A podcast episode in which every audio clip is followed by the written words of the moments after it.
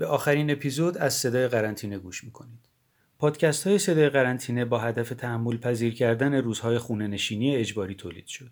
حالا قرنطینه برای بیشتر بخش های جامعه به پایان رسیده و طرح فاصله گذاری اجتماعی آغاز شده. گرچه تحریریه پیوست همچنان دورکاره اما تولید صدای قرنطینه از امروز متوقف میشه و روزهای آینده پادکست هایی با محتوای متفاوت و در قالب رادیو پیوست منتشر میشه. روز 57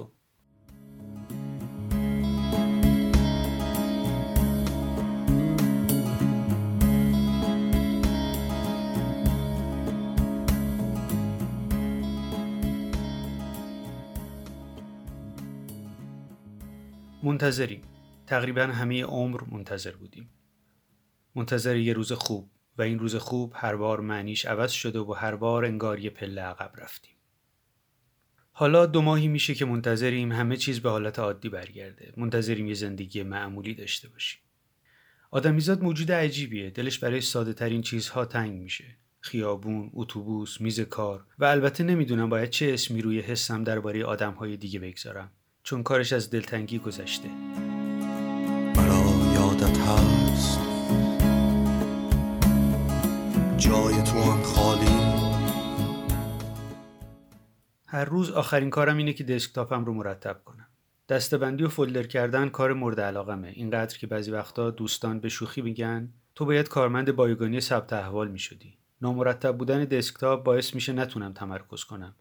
وقتی کارهام زیاد میشه و نمی‌دونم باید از کجا شروع کنم براشون جدول می‌کشم. دستبندی می‌کنم و هر کدوم که تموم شد جلوشون تیک می‌زنم. اما همه اینها مال روزهای عادی بود. مال اون روزها که توی اتوبوس تیتر روزنامه ها رو میخوندم و وسط شلوغی تحریریه گزارش مینوشتم. حالا همه چیز عوض شده. تقریبا تمام کارهای روزانه امکان اجرا ندارن. یهو یادم میفته چند روز روزنامه ها رو ندیدم. اتوبوس و بیارتی جاهای وحشتناکی شدن که نمیشه سراغشون رفت. کار زیاده اما هم کار نیست. آدم به هر چیزی عادت می‌کنه. البته گاهی این عادت کردن بهایی گذافی داره. به نظر می‌رسه کرونا حالا حالاها با ما خواهد بود. باید کم کم یاد بگیریم باهاش زندگی کنیم. مثل سرطان، سکته قلبی، آلودگی هوا و دهها چیز لاعلاج دیگه ای که باهاشون زندگی می‌کنیم. یه زندگی عادی.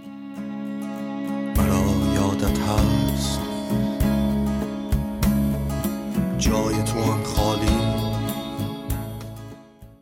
یادم وقتی صدای آژیر میومد به دو می‌رفتم روی پشت بوم و از اونجا میپریدم روی خرپشته که ببینم موشک کجا خورده. اون روزها هنوز تهران این همه ساختمون بلند نداشت و راحتتر می‌شد تا دور دست ها رو دید.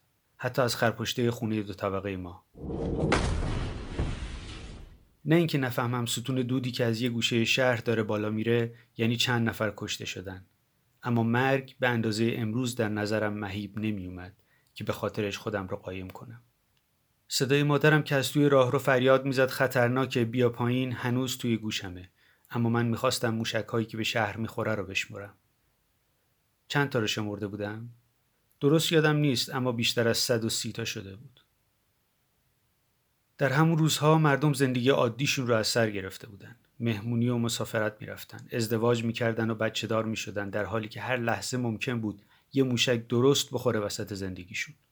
این ویژگی آدم هاست که می‌تونن خودشون را با هر شرایطی تطبیق بدن. مرا یادت هست. جای تو هم خالی. فیلم این دارکنس روایت یه سری یهودیه که از ترس ارتش نازی به شبکه فاضلا پناه می‌برن. اول از اون همه بوی بد و حیوانایی که اونجا زندگی می‌کنن به سختی میافتن. اما وقتی مجبور میشن بیشتر از یک سال هم اونجا زندگی کنن دیگه همه چیز عادی میشه. اینقدر که شروع می‌کنن به چیزی شبیه زندگی معمولی. درس دادن به بچه ها غذا پختن و معاشرت کردن و وقتی بالاخره یه روز از زیر زمین بیرون میان از مواجهه با هوای آزاد و نور خورشید حالشون بد میشه. بله آدم ها به همه چیز عادت می‌کنن وگرنه مثل دایناسورها منقرض می‌شدن. هرچند کسی چه می‌دونه آخرش چیه. شاید ما هم منقرض شدیم. بعد توی یه دنیای دیگه یهو یه تیرکس با اون دستای کوتاه در حالی که مثل ما داره روی دو تا پاش راه میره میاد جلو و میگه تو آدمی برای چی منقرض شدی؟ و یکی از ما میگه آخرش هم درست نفهمیدیم چی شد اما مثل اینکه یکی خفاش خورده بود. بعد تیرکس در حالی که سرش رو به نشونی تأسف تکون میده برمیگرده و همونطور که داره دور میشه زیر لب میگه خداییش برخورد شهاب سنگ با کلاستر نیست. در فضای خالی خاطره ها پر گذشته هایم کو ای کاش برگردم. زیر پایم شنها میرخصن و میرخصن هر قدم در هر سو. با تناب تو بگریزن